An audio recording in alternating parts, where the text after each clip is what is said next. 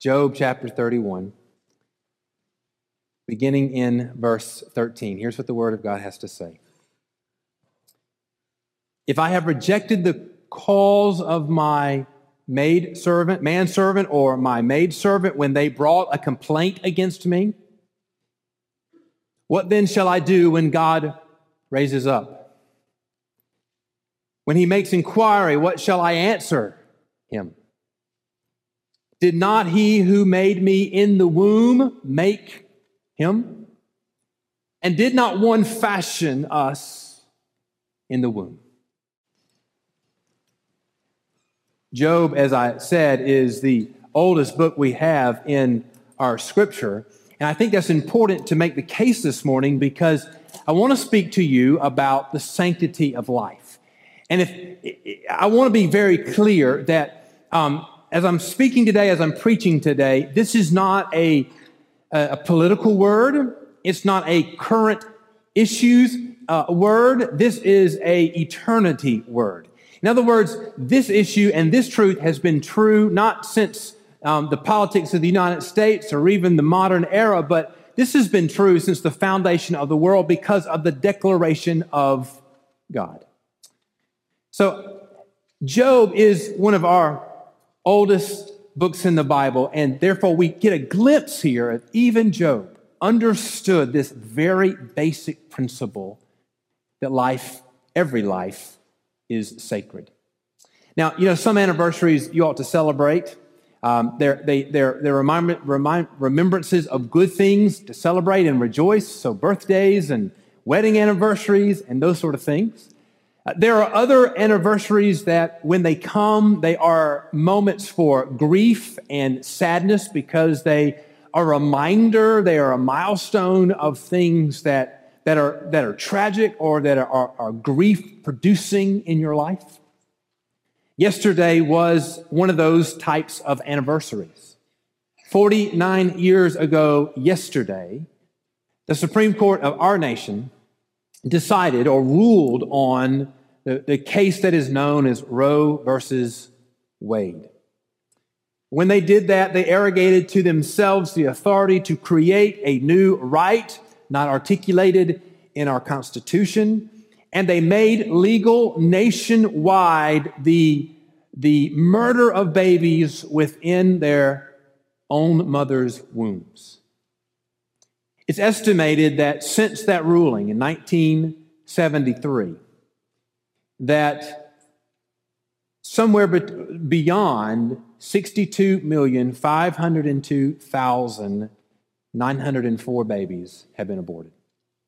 Now, that number just counts up to 2017, and those are the last numbers, or reliable numbers, that are available. Now, I want to put that number in perspective for you. The number of babies whose lives have been ended by legal abortion in the United States over the last 49 years is equal to the sum total of the combined present population of Pennsylvania, Illinois, Ohio, Georgia, North, uh, North Carolina, and Connecticut all put together. All put together equal the number of babies that have been aborted in our nation. Or under just under then six times the total population of Georgia. Take our state, multiply it by six, and you have about the number of babies that have been aborted in our, in our land. Now, admittedly, when Roe was decided, the church was unprepared to make the argument for life. In fact, when you look over the history of these last 49 years, it took the church and Christians a while to catch up, to realize that a vigorous argument needed to be made for the sanctity of life. The church has not always stood well on this issue. The church has not always been articulate on this issue. And I use the word church there in the universal sense of those who believe on Jesus for salvation. But over these last 49 years, by God's grace, Christians have risen up. We have articulated well the, the, uh, the sanctity of life, the argument for the sanctity of life, and we are hopeful. We are very hopeful at this moment. There is a there is a case before the Supreme, well, it's already gone before the Supreme Court. They are deciding now. In fact, it is probably already decided, just the opinions are being written, a, a case by the name of Dobbs. They'll likely rule this summer on that case. And there are many hopeful that, um, that when Dobbs is decided on or ruled, that the Supreme Court might reverse themselves on Roe. And friends, we ought to pray for that. That would be a good word indeed. The number of innocent lives that would be saved by that decision are uncountable. Now, that doesn't mean if they if that decision goes the way we hope and pray it goes, it doesn't mean that the, the need for making the case for sanctity of life would end. Because what that will mean is that it goes to the states, and even now, states have passed some some, uh, some laws that are just heartbreaking. There are some states where you can take the life of a baby right up to the very second they are born. So the, the need for that, for the, making the case for sanctity of life will continue. And, dear friends, sanctity of life is not just about abortion. That's the big presenting issue today.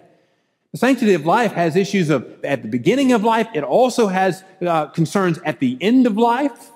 We have a rising um, uh, mentality amongst our nation today that, that supports and celebrates um, physician assisted suicide. That is a that is a sanctity of life issue. Um, we have uh, issues in, in, not just aborting babies because of, of, preference, but because of um, issues like uh, sex selection and um, realities of deformity that ought to break our hearts. That is an issue of uh, sanctity of life. And then just around the globe today, there are still there are places in the world today. There are people in, on the, on the, around the globe today that are presently experiencing genocide. That is an issue of sanctity of life. Now, before I go any further, I do want to say a word of compassion and of grace. I understand that there are many of you here today that have personally been affected by abortion. Some of you may have had abortions, others of you you may have had family members who have had abortions. Maybe you've pressured someone to have an abortion. Statistics in our nation say that about nearly one in four women in the United States will have an abortion by the age 45. So, in any group of people, that means that there's likely that somebody in the room has been personally affected by this reality. Now, I want to make the case today, and I intend to make the case today uh, for life as passionately as I can. In fact, um, one of the points in my sermon today is going to be about the judgment of God. And we, we do not back down from what the Word of God says, and I want to make it as plain and as simple as I can make it today. But, but hear me very carefully even as I want to be clear on the danger of sin and the danger that is in the judgment of God, I also want to be very clear that there is no sin that is outside of the forgiving power of the blood of Jesus. So I don't care who you are or what you have done. There is hope today in the gospel of Jesus. There is no sin, no matter how vile or wicked, that you have participated in or done that forfeits your ability to come before Jesus in salvation. So, with that said, I'm going to preach as passionately as I can for the sanctity of life. I'm going to declare the truth of God about the judgment of God over sin. But as I say those things, you need to hear them in the context of grace. Those who know the gospel, those who preach the gospel, never preach those hard words simply to condemn. Those hard words are preached that you might hear them, repent of your sin, and turn to Jesus and know his salvation and his forgiveness. So, with that said, I want to speak about, um, uh, I want to speak from this passage uh, in, in, in, these two, in these two ways. The, the first is that when we think about value and we think about worth, our value and our worth comes only from God. Right now, there is a debate, even in our own land, about where does value come from. And, and the two opposing views are one says value comes from your maker, who God is and what he declared about you. And the other says value is given or ascribed to you by some external force. Usually that external force is the government. So it bestows upon you rights. And I want to make the case this morning, dear friends, that the Bible declares that your right to life, that the sanctity of all life is not bestowed upon you by the things of men. It is given to you by your very nature of being created in the image of God. That's the foundational understanding of what gives the uh, sanctity of life. And then, secondly, I do want to speak about the reality of the judgment of God.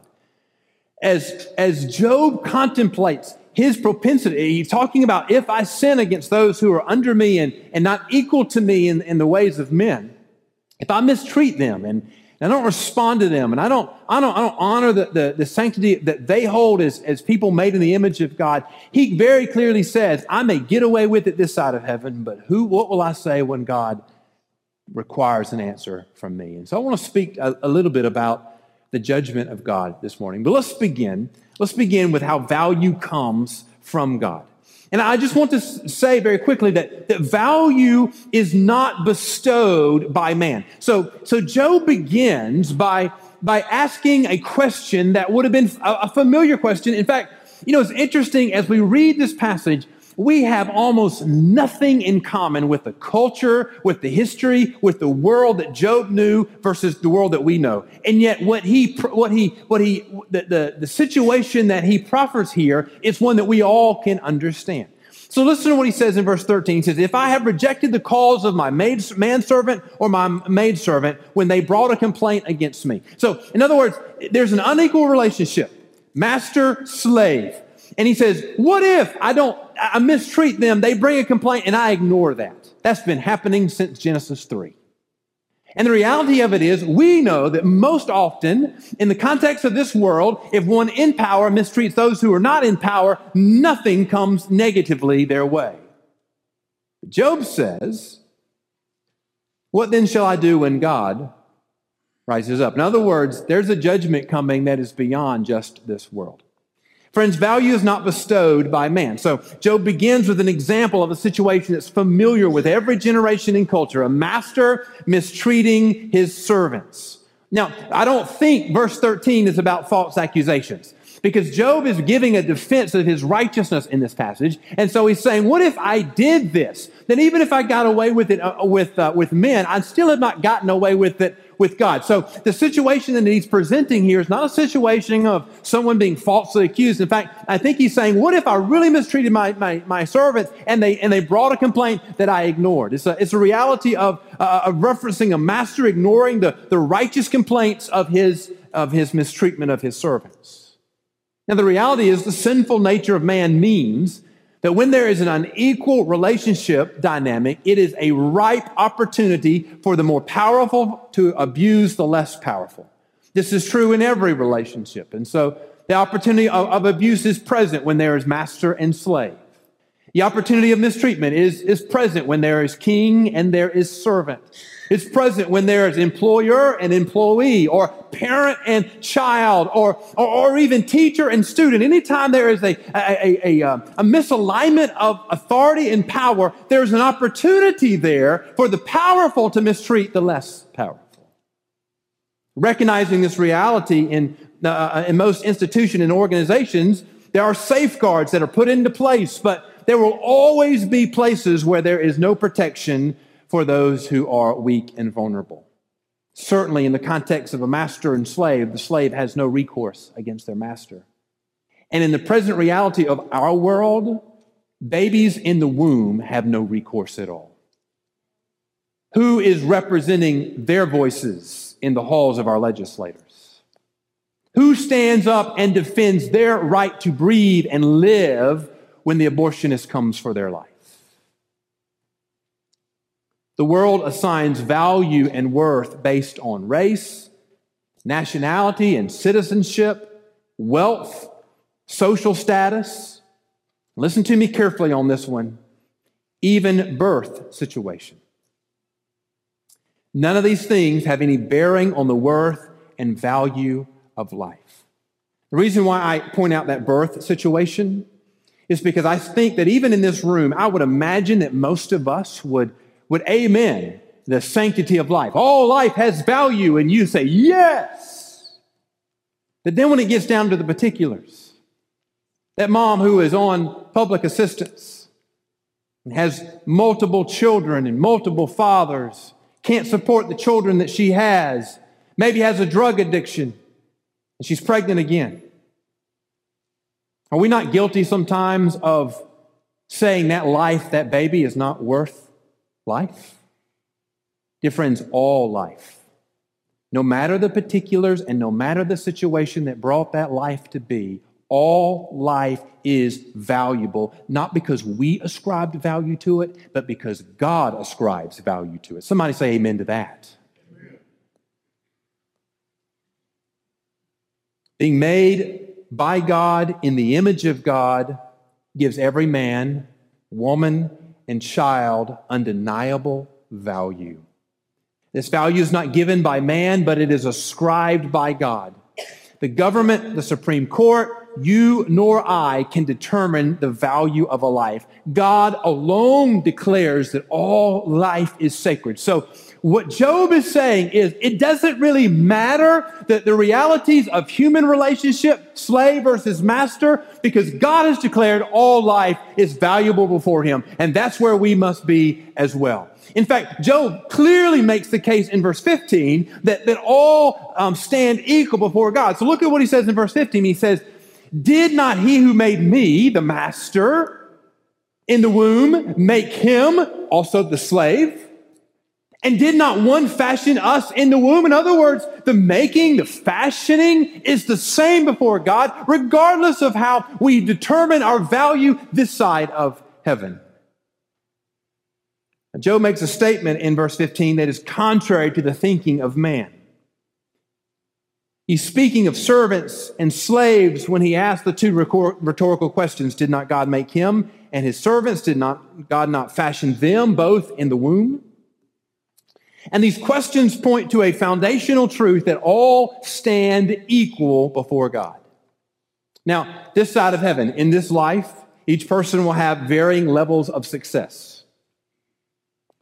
Some will amass great wealth, and some will live in great poverty. Some will enjoy great power, and some will be easily forgotten.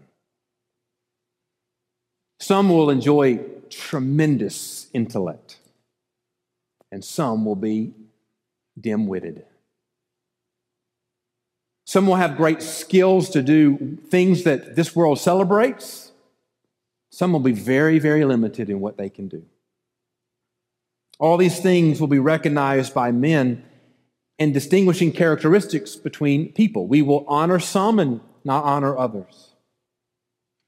Job recognizes that before God, all stand equal. In other words, his point is the brilliant and the not so brilliant, the athlete and the clumsy, the wealthy, the poor, the politically powerful, the politically ignored. Those things have distinction and value amongst men and on this earth, but before God, they have zero value.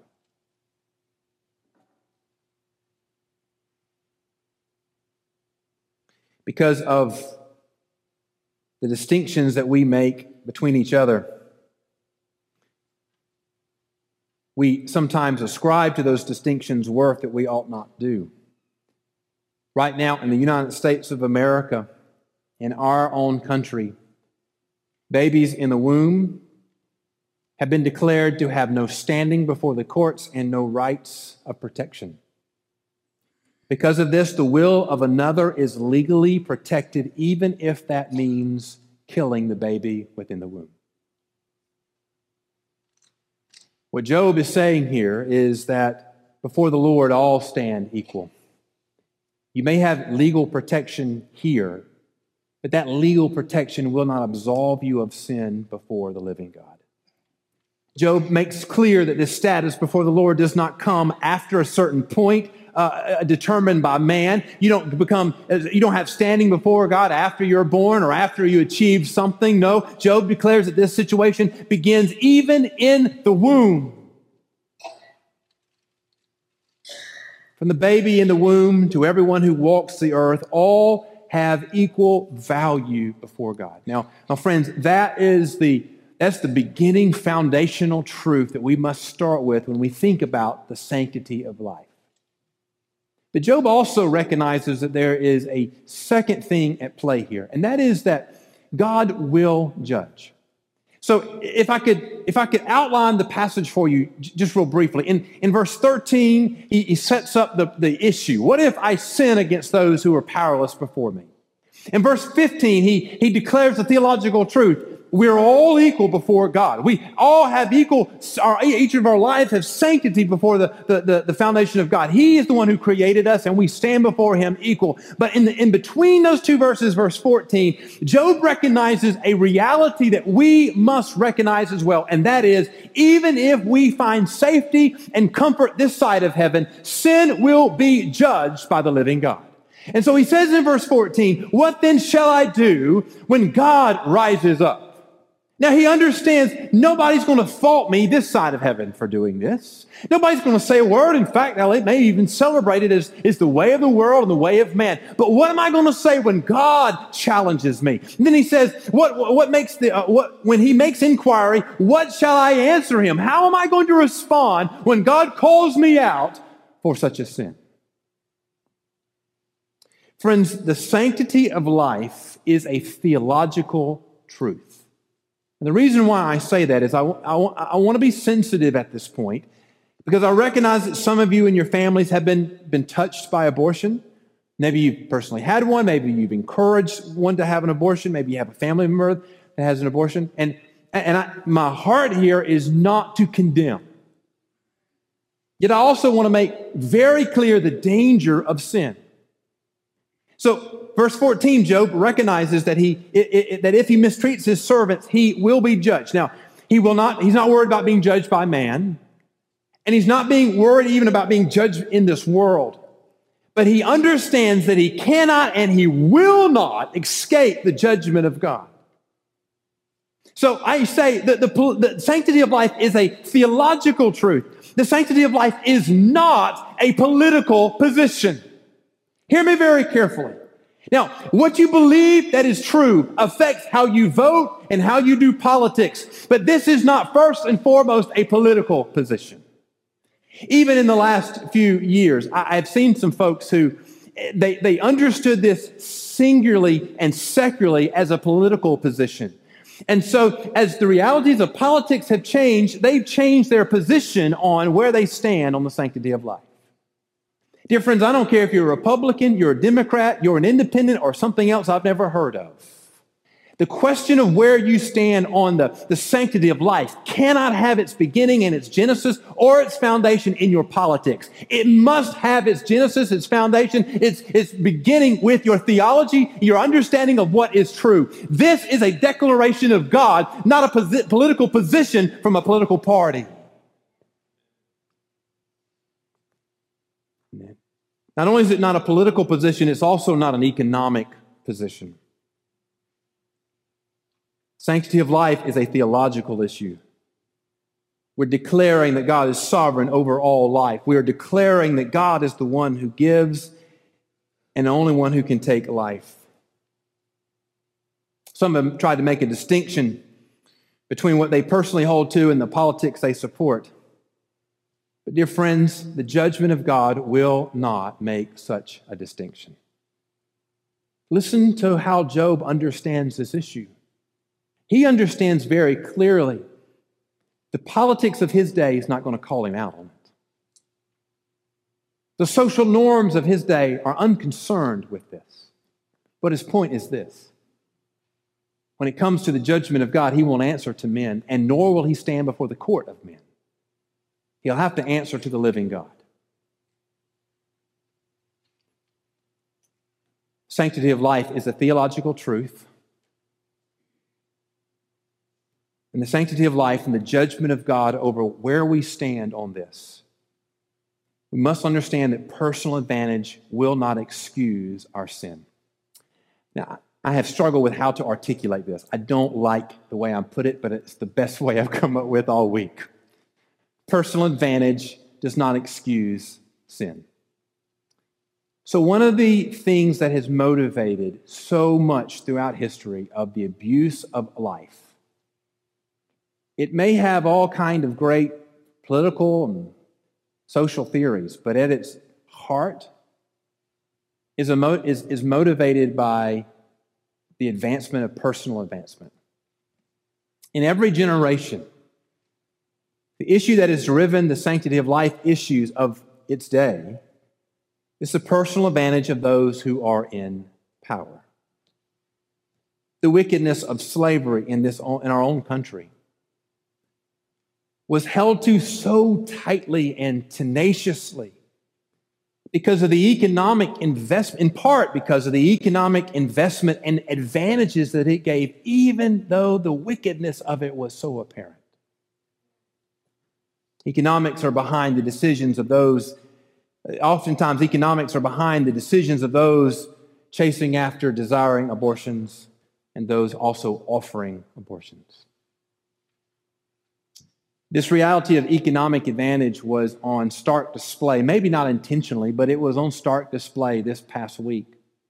You may have seen it, or it may have just flown through your news feed without, without you noticing the significance of it. But there, is a, a man, he's a billionaire, he's a minority owner of an NBA uh, basketball team, the, the Golden Warriors, the Golden State Warriors. And he was being interviewed uh, this week about um, uh, general things, and he, if you if you've been aware, one of the things that has been happening politically is the the relationship between the NBA and, and China, and particularly the human rights abuses of China with the with the Uyghur people who are essentially being China is exacting genocide upon them.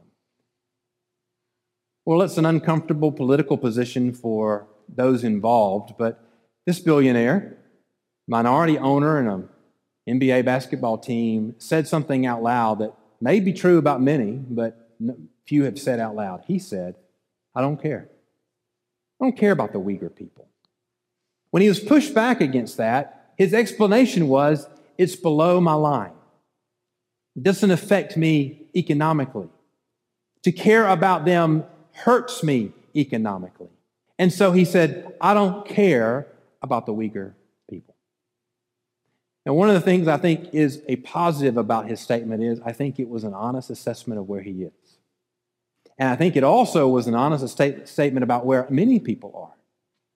I don't care if it doesn't affect my bottom line, if it doesn't advantage me economically, and particularly if it disadvantages me economically, I care even less.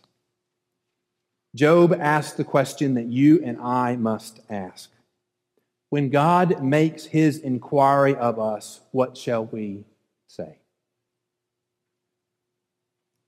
On the issue of abortion, will you say you weren't ready for a baby? Or you say it wasn't good timing, I was still finishing school? Will you say having a baby at this point would have hurt my career, hurt my child's career, derailed our plans? How will that stand before a righteous God. We think about issues of euthanasia. So often, what is articulated as reasons for euthanasia are economic issues. When God asked the question about why you encouraged or even participated in taking the life of one who was at the end of their life, will you say, well, living would have, continuing to live would have been too costly? Continuing to live would have used up my resources that I wanted to give to my children. Living would have been unpleasant. Will that stand before the living God? When God asks what we will say for ourselves on the abuse of others, will we say to God, saying something about it will cost me business? I didn't want to get involved. Or frankly, I just didn't care. Friends, here's the truth sin is sin, and God will judge sin. God will judge sin even if the world declares it legal and even if the world celebrates it. God will judge sin. As followers of Jesus, as servants of the living God, Job understood that his judgment wasn't on the opinion of man, it was only concerned with the opinion of God, with the declaration of God. What will we say when God rises up, when God demands an answer of us? A couple of weeks ago, some news broke that I thought was quite interesting. Some of you, the name Anne Franks may sound familiar to you. She was a, a little girl during Nazi Germany. She and her family lived in Amsterdam. They had tried to um, escape the deportation of the Jews and, and to concentration camps, and they hid out in a, behind a secret wall in the attic of a home there in Amsterdam. They were able to, for, to do that um, from 1942 to 1944. But on August the 4th, 1944, someone tipped off the Nazis, the Gestapo, that the Franks were hiding in, the, in this home. And on August the 2nd, 1944, the, the Gestapo came. They, they stormed the house. They arrested Anne, her sister, her mother, and her father, and they took them to concentration camps. Anne, her sister, and her mother would all die in those concentration camps. Her father, Otto, would be the only one who would survive. After the war, um, after he was liberated from a concentration camp, he went back and um, his secretary had saved Anne's diaries. She had been keeping diaries during those years. And he had them, transla- had them published and translated. And it's why so many of us know Anne Frank, because you can read her diaries today. And it's a day by day account of life hiding from the Gestapo and the Nazis.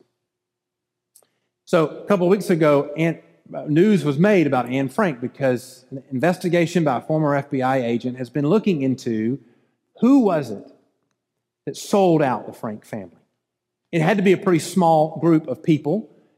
And um, this investigation has revealed a name. Now, nobody will ever know for sure, but they, they, they, they brought forth the name of a man who, who was serving a, a, on a council that the Nazis had actually put together that were in charge of the deportation of the, of the Jews, and it was made up all of prominent Jews in the community. And it's believed that this man sold out the Frank family in order to save his own family from going to the concentration camp.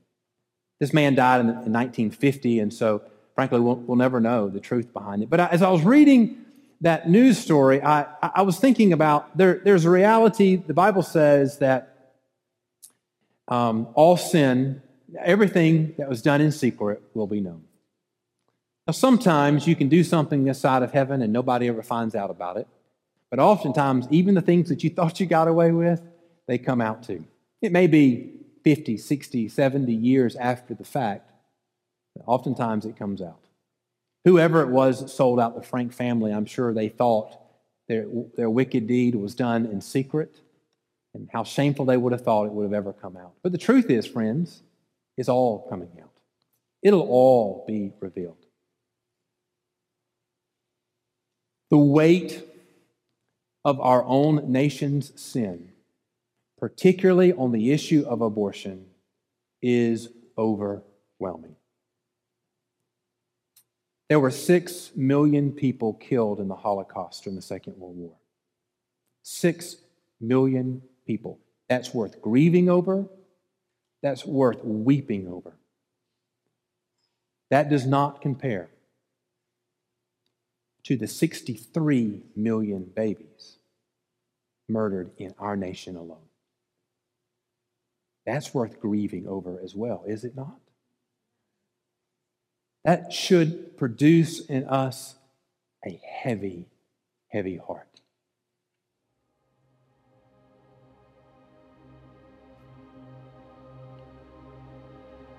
So, what do we do?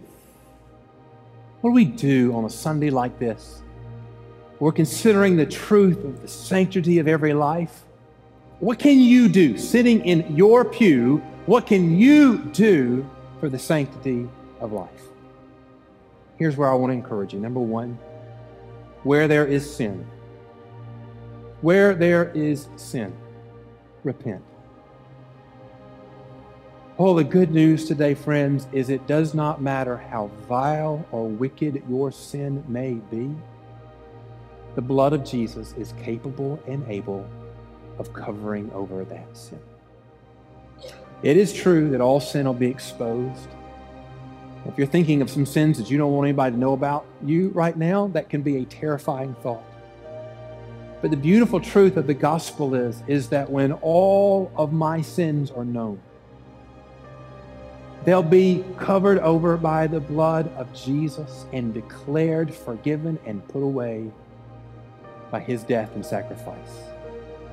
And a vile sinner like me will enter into the glory of heaven declared perfect and holy by a perfect and holy.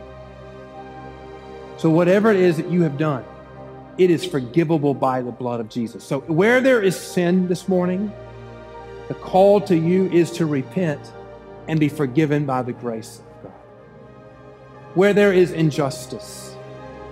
Pray for God to protect the innocent and to defend the abused. Pray right now for God's mercy upon our nation by the decision that will be made over Dobbs, the decision of the Supreme Court. Pray that after that, that the, the movement to protect life will continue down to the state houses and even to the very hearts and minds of our, of our nation. Pray where there is injustice, pray for God to protect the innocent and defend the abused. And where you have influence, listen to me, where you have influence. In your family, when an unplanned pregnancy comes up, oh, there may be an embarrassment, there may be a derailing of, of plans, you be the voice for life in that family. Be the voice for life in that family and stand to protect that precious child. Where you have influence with your family and your friends, in your community, whatever level you have, stand on the side of life. That when the question is brought to you, where did you participate? What answer can you give? Say, I did all that I could do for the sake of life.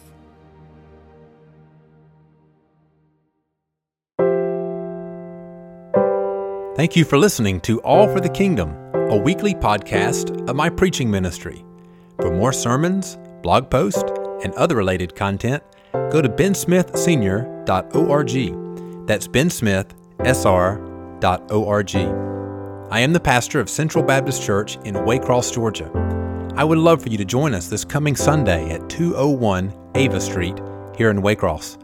Our morning services begin at 10:30 a.m. For more information about Central Baptist, go to cbcwaycross.org. Again, thank you for listening, and until the Lord returns, let us live each moment all for the King and all for the kingdom.